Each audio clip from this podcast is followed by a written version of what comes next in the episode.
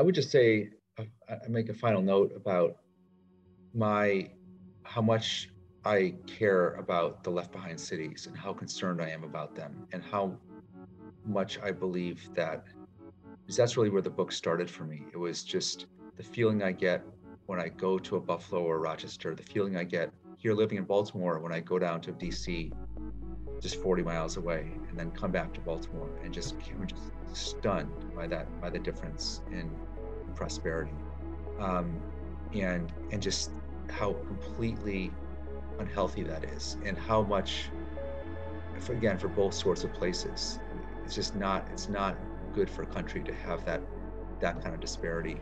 For more than a decade, Alec MacGillis has been chasing the story of wealth disparity in America. From Seattle's growing economy to a family in Dayton, Ohio struggling in poverty, MacGillis has looked into how tech giants are at the core of the issue. Recently, Investigative Post's J. Dale Shoemaker spoke with MacGillis about his research into Amazon and the roots of America's wealth divide. You'd like to think that that that that economics would sort of take care of that because as the winner take all cities get so damn expensive that that people would somehow that things would kind of spread themselves out and correct themselves but then you see amazon go and put its second headquarters not in buffalo and rochester not in st louis not in baltimore but in the wealthiest city metro area in the country which is washington d.c um, so it's winner take all for investigative post i'm garrett looker and this is Newsmakers. Well, Alec, welcome uh, to Investigative Posts podcast. Sure, I'm glad to be here. Yeah. Um, now, we're going to talk a little bit about your book, uh, Fulfillment uh, America in the Shadow of Amazon. Um, I've been reading through this. It is excellent. Uh, I really enjoy. Uh, I really enjoy the the people focused nature of it. Um, this is a really good piece of work. Um, so we're going to talk a little bit about that and then zoom out a little bit um, and talk a little bit more broadly just about Amazon and uh, particularly Amazon in Western New York. Um, I think the first thing that I wanted to start off by asking you, um, just talk to us a little bit about how you got started on all of this. I mean, what was it about Amazon that caught your eye initially and you said, you know, I need to maybe start researching a book on this?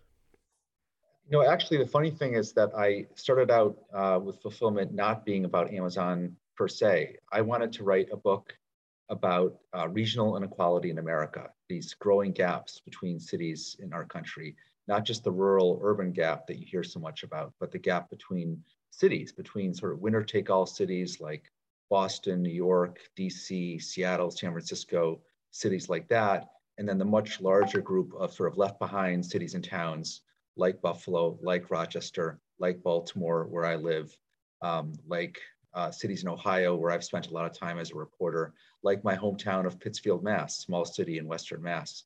Um, there's been a just growing gap between those two sets of types of cities, and I've you know watched it happening over over the years. I saw it happening growing up in Pittsfield, watching the gap growing between Pittsfield and Boston, watched it happening as a national political reporter for the Washington Post, when I would go out in the sort of 2008, 2009 period around the country as a political reporter, go to places in Ohio, elsewhere in the Midwest, Appalachia, and then come back to DC and just be overwhelmed by the incredible prosperity and, and complacency on display in DC, while so much of the rest of the country was just really kind of um, in, in steep decline.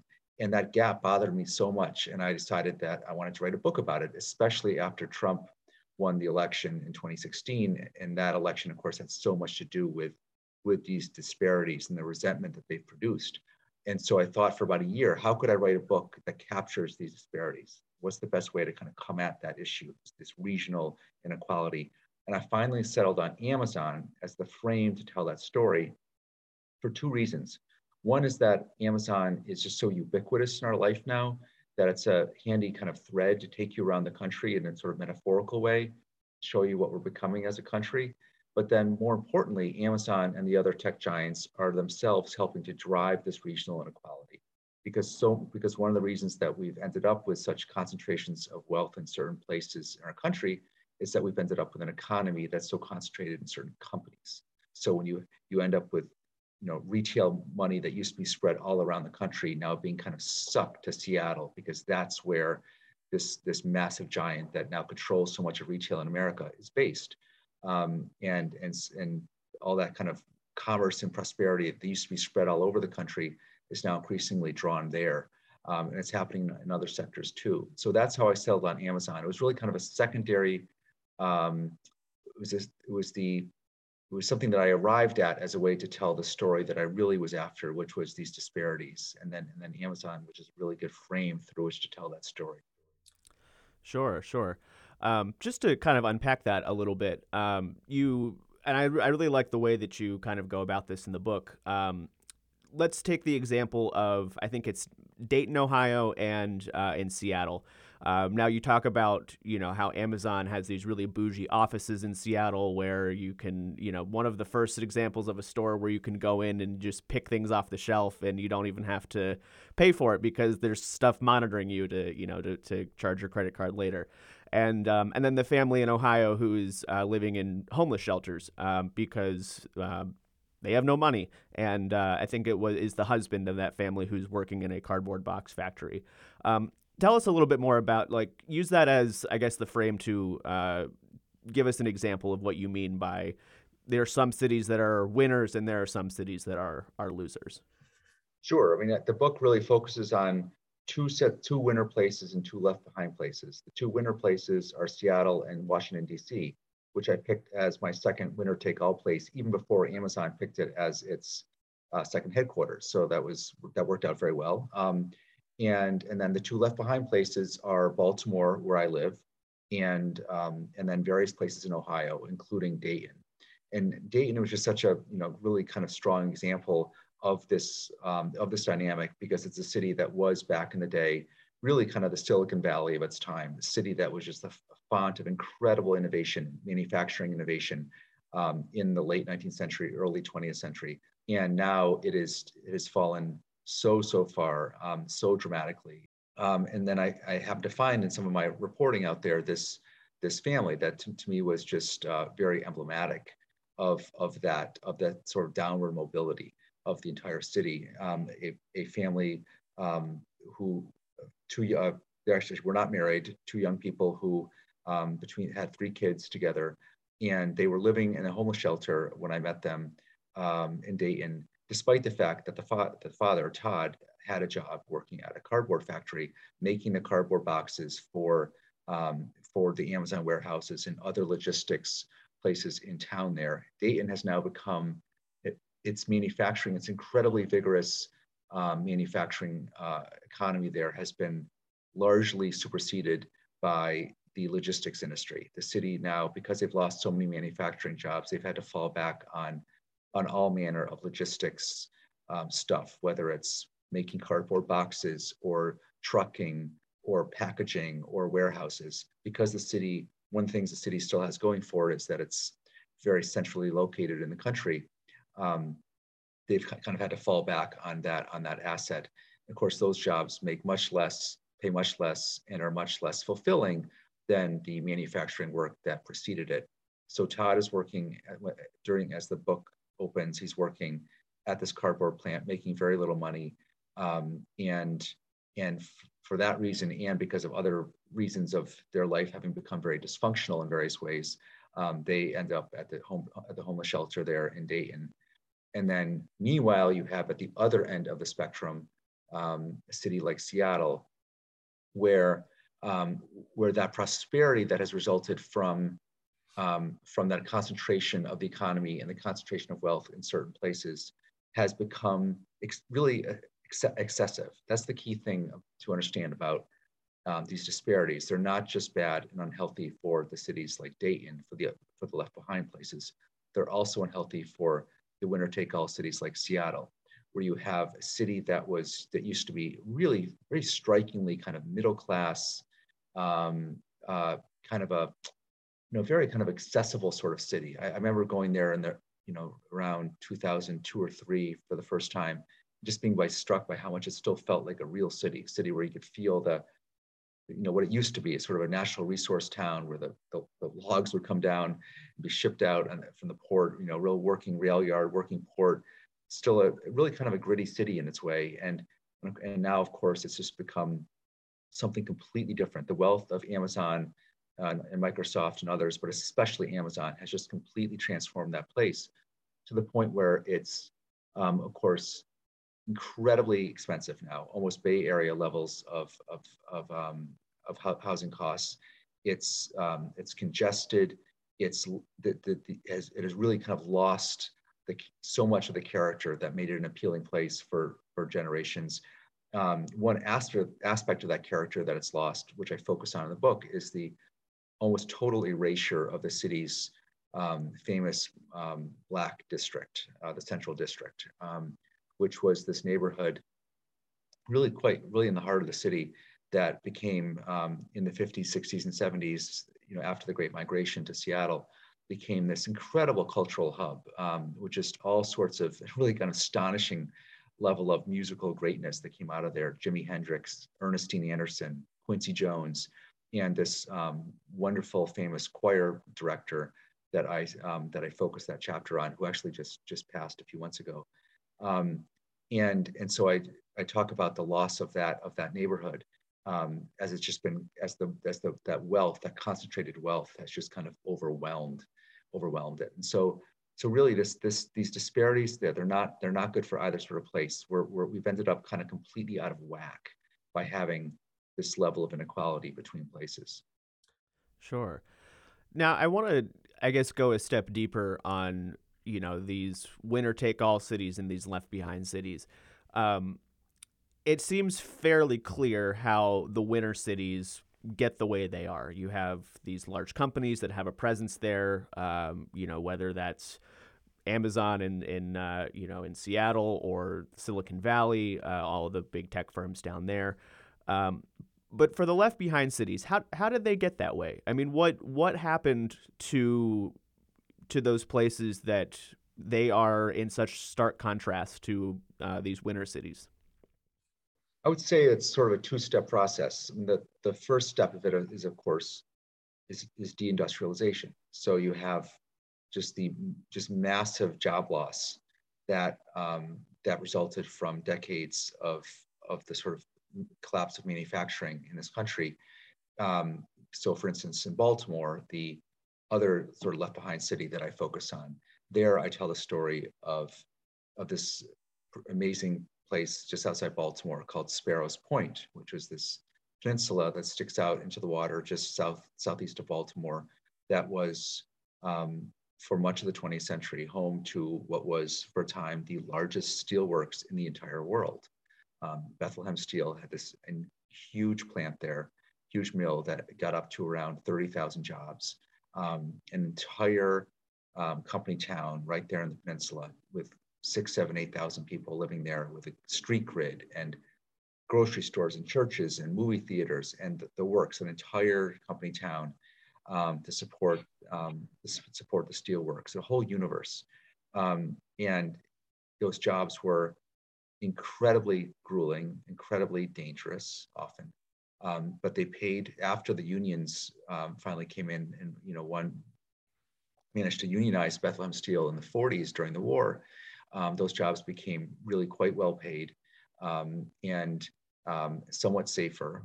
And and for a lot of the, the men, mostly men who worked there, they were they were jobs that supported you for your entire life, supported you and your family for your life, and were had um, and, and, and held you there because they were well paying, because they were in their way quite satisfying. You were making stuff, you were, um, you were such an integral part of sort of, of the physical American economy. And you also had this, this great sense of camaraderie with your with your coworkers um, that that really that kept you there for for years or decades.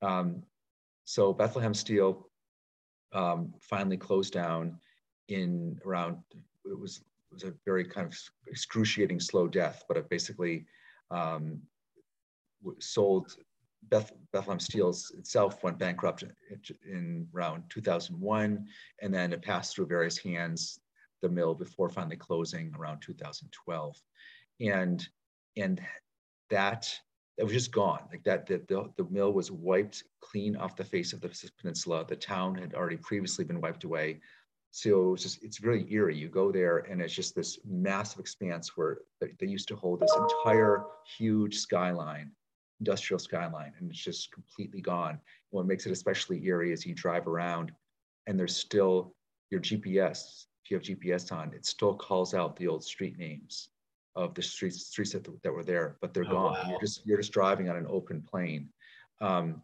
and so that happened, and that's very you know dramatic example of that deindustrialization. And there are all sorts of reasons for why why that happened, um, and but then on top of that, so you have that kind of that collapse. But then on top of that, you have the second cause of of this of the, of the left behindness of this disparity is the concentration. The fact that the fact that we've we've gotten so lax about about antitrust and monopoly in this country that in all sorts of industries, other industries, you know, beyond manufacturing, you've had this real concentration.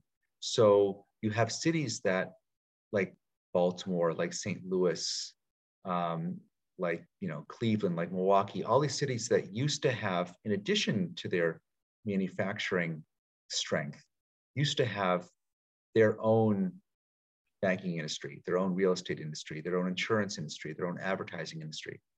And in all these various sectors, you've seen this concentration, um, corporate concentration, consolidation. And when that, when that, because we've gotten so lax about, about over the last few decades about um, are tending to, to antitrust concerns because the government has just kind of been asleep at the switch on that front.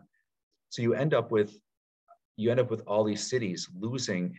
So often when those concentrations happen, those consolidations happen, those cities, those sort of mid-sized cities, lose the headquarters.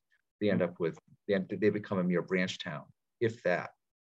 Um, and and then on top of that, the other you know sort of more general aspect of the of the corporate consolidation is what's happening in the tech industry. So you know, I already mentioned the retail example wealth commerce that used to be spread all around the country in mom and pop stores, in, in shopping malls, in department stores, in regional department store chains. My book focuses on a quite large regional department store chain in the Northeast and Midwest that was called the Bon-Ton. You may have, you know, be familiar with it from, from um, it was it was in upstate New York too, and I think we've all had grandmothers who were obsessed with the Bon-Ton. exactly. it, it, it, grew up, it, it, it, came out of York, Pennsylvania, a small city in South Central Pennsylvania that started the Bon-Ton around like 1890 and it spread around the Northeast. And then finally it just couldn't, could not survive the e-commerce wave, the Amazon wave. And it went out of, went bankrupt a few years ago.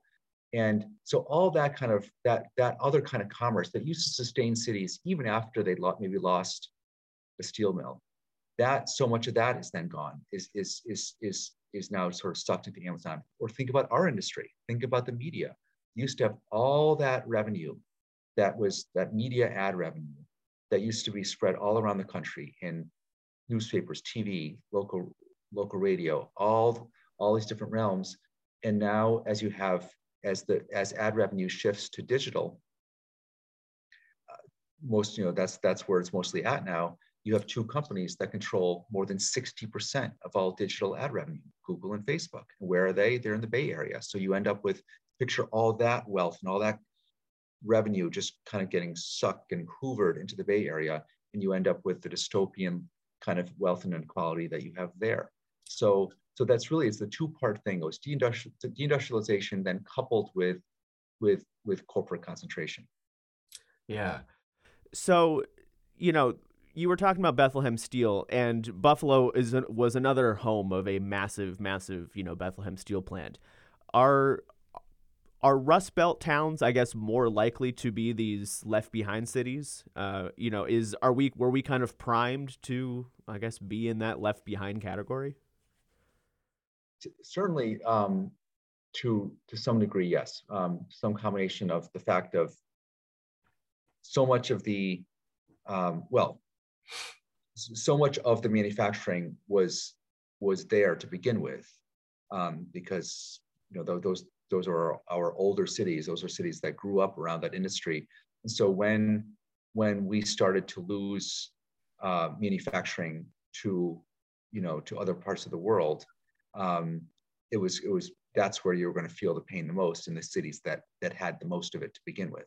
Um, you also had the, of course, the dynamic of, of unions being stronger in the north, and so therefore, um, so you, it wasn't just that we were you saw um, those jobs being lost overseas; they were also being lost um, to the south, to the non-union south, because um, the, because uh, labor was cheaper down there. While the left behind city dynamic is especially strong in the north for those reasons, there are plenty very left behind places um, elsewhere in the country as well. I mean, I think, for instance, of the the devastation of Jackson, Mississippi, um, which has you know come come to the fore just recently because of their water crisis there. But a city that, for different, similar but different dynamics, you know, has is is in really really dire straits now. Um, yeah, with not just the water the water uh, debacle, but also just extraordinarily dramatic white flight and, and, and violence now that last year um, they were by far the most, um, had by far the highest homicide rate in the country, mm. um, just off the charts. You, you, see, you see the disparities all over the country. I see them, I certainly see them all over the country when I travel around. Um, it's, it's, not, it's not just uh, a Northern issue. Sure. And so you've you've touched on this a little bit, but what about what about those conditions open the door for Amazon? I mean, what what is it about you know these quote unquote left behind um, cities that allows Amazon to come in and well, I, I was you know just looking at my my data earlier. Uh, we have I think seven Amazon warehouses between here and Rochester. Um, what what is it about um, these types of places that you know is I guess uh, welcoming to Amazon? Well, it's for starters, Amazon is now, in, in a way, kind of needs to be everywhere um, because they because we as a country have the American consumer has grown so extraordinarily reliant on Amazon that and so and so expects you know and so has so come to expect um, really almost instant gratification of that one click order that that Amazon really needs to be just about everywhere, um, you know, close to any kind of sizable population center to be able to fulfill that promise of a one or two day delivery. Um, but what has, but what has then made certain communities especially vulnerable to Amazon's overtures to be, be actually subsidized to build those warehouses that it has to build everywhere is the desperation of, of the local, of, of local leaders who have seen seen all this job loss, seen all this decline, and are so desperate for any kind of jobs they can bring in, any kind of um, any kind of quote growth to point to, that they fall victim to Amazon's demands for for these subsidies. I mean, the the subsidies that were just given out there for the Niagara County warehouse are incredible. I mean, they're so huge. I was really kind of stunned to see your story on that. And the 100, $124 million from the county alone, plus um, much more from the state. Um, some of the largest subsidies in the in the entire country, just astonishing.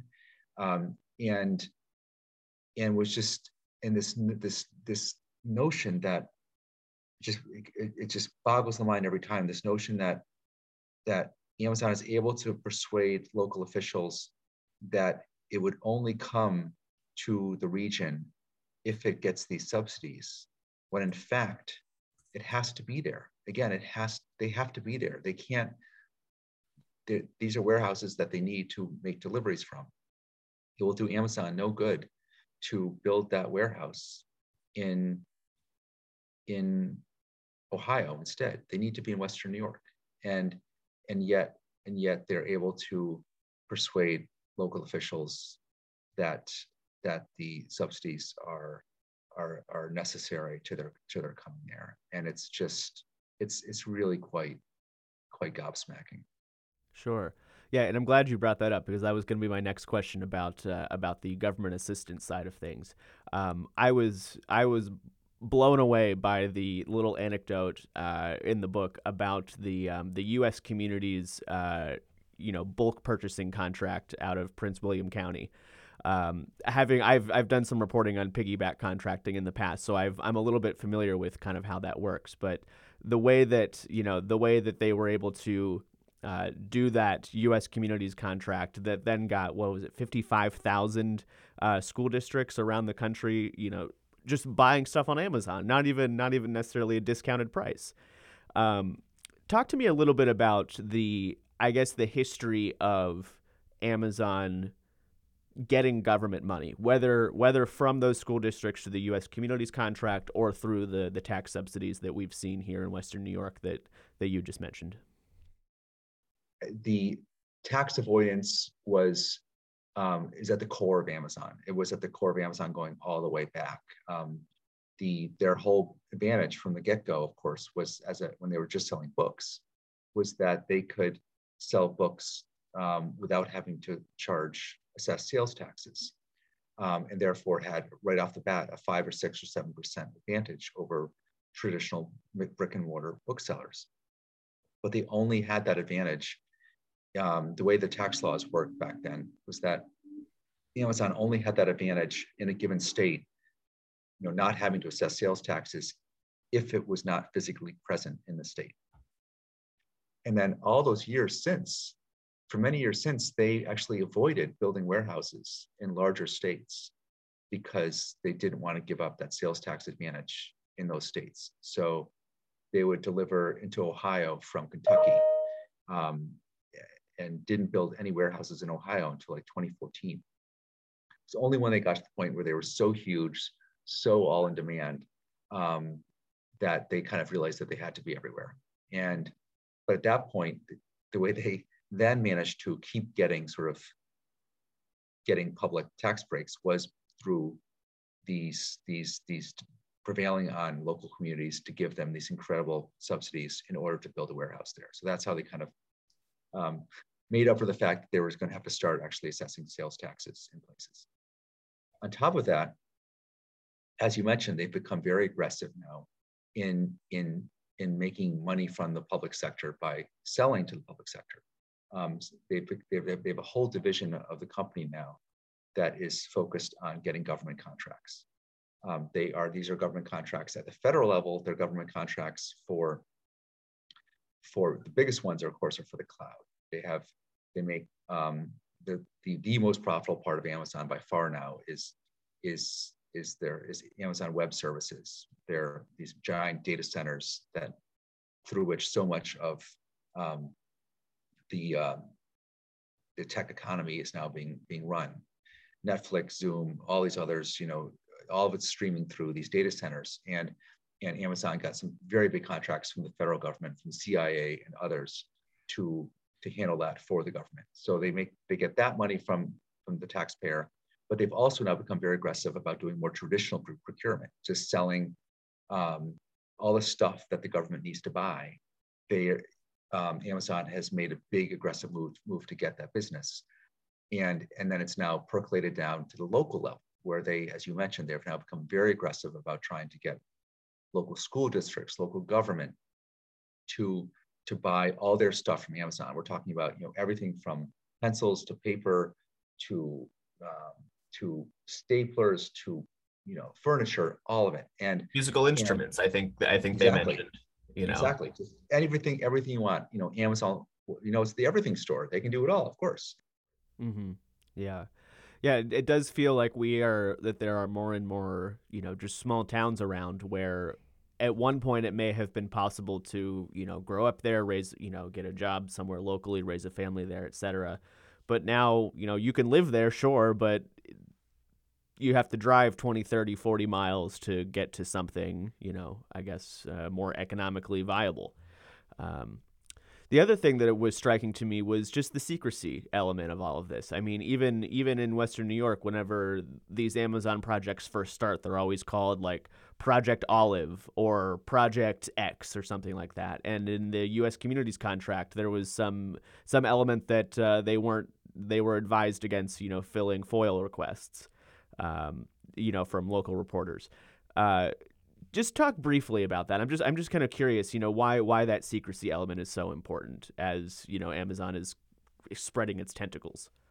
Oh, it's incredible. I mean, it's it's such a huge sort of central animating um, aspect of their of their approach, and it's so especially ironic given that their founder, you know, bought the second or third most important newspaper in the country, the Washington Post, and to sort of save journalism and save um, save the cause of of of sort of journalistic accountability and all that. Meanwhile, his company, his enormous company, is um, is completely undermining transparency at every turn.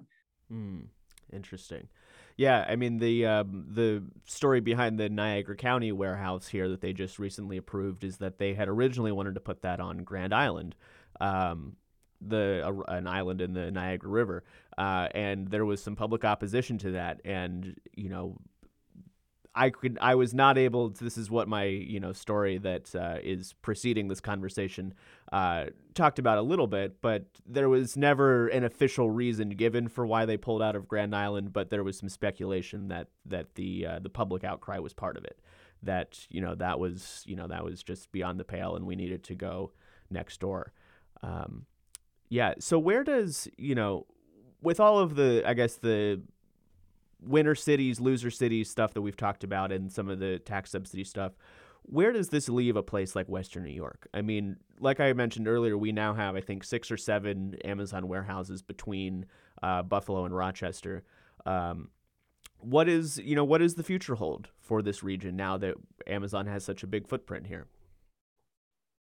I mean, the, the as far as Amazon goes, the, the sad fact is that you you're you've ended up we've ended up with just a kind of a a sorting out of the country into into into different sorts of places into different sorts of places. They're they're everywhere now but they're everywhere in completely different sorts of sorts of ways. They manifest themselves in different ways. So you have the winter cities are now going to have the high paying amazon jobs. Um, it's not just seattle and washington d.c which got the second headquarters but they're also now in they're in boston they're in new york they're in san francisco they're in, in la um, they've got thousands of of um, white collar professional jobs paying, you know, $150,000 on average or higher in those places. And then the, um, the rest of the country gets to be the warehouse towns essentially. And, um, and it's, it's not good. I mean, it's, and it's hard to see how that, how that's going to change. We, you know, Amazon and the other tech giants have gotten so huge and so dominant because we've been so incredibly slack about about guarding against monopoly. We, we had this fight 100 years ago. We had this fight with, with Standard Oil and all the other giants of that era. And we decided that it was doing great damage to the country and to the economy. And, and, we, and we took on the fight in various ways. And then we let it slide um, in recent decades.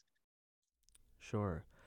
Um, one of the things that I have found very striking is just the the disparity in the amount of tax subsidies that Amazon ultimately gets. I mean, we have we have a perfect example right here in Western New York. We have um, a, a, relatively small uh, Amazon facility. I think it's maybe around hundred jobs. Um, they got, I think, seven million uh, roughly in tax subsidies to to build that particular facility. Um, and then you go, you know, not ten miles away, uh, not twenty miles away to Niagara County, and you have obviously a larger warehouse. This is like one of the thousand job, uh, thousand job warehouses, but they're getting far more than ten times the amount of you know of subsidies there. Um, I guess this is kind of a two part question. You know, part one. Uh, what drives that disparity on Amazon's part? I mean, are they are they really just looking to get the most that they possibly can out of out of every town, county, city? Um, and and part two is what should our you know what should our town supervisors and our mayors and our economic development officials be doing or saying to maybe level that playing field a little bit I, I think i mean my, my sense of it is that, that amazon will just take as much as they can possibly get i mean they'll just see they'll assess the level of desperation and they'll go for they'll shoot for the moon. You saw it in the hq2 um, fight as well um, when they were you know those 238 cities desperately applying to to be home to the second headquarters, and and you, they end up choosing very predictably choosing Washington, uh, you know, Metro Washington and and New York City, and and the the, the, the subsidies that New York offered were way agreed to were way beyond those offered by Northern Virginia, um, and and it really seemed simply as if New York had been that much more desperate, and had been been really kind of just played for fools as a result, and and and that was then one reason why why things blew up because there was a, one reason for the big backlash in New York was that the, the subsidies were just so over the top there. Um, and so really, I think they'll just, yeah, they'll just, you know, they'll, they'll, they'll get as much as they can. It's, it's pretty basic. And then, and then for the local officials, I think it's just a matter of having, having more of that um, awareness of the fact that, that, that they need to be in a given region that it's not that you're they need to be there you're you're in a better bargaining position than you realize um, and and of course that still leaves you with the problem of the, the terrible problem of sort of interregional rivalries right so one town or county competing against the other and because even if they have to be in one part of western new york there's still the question of where they're going to be and which which jurisdiction's going to get going to get going to get that that um, that quote growth.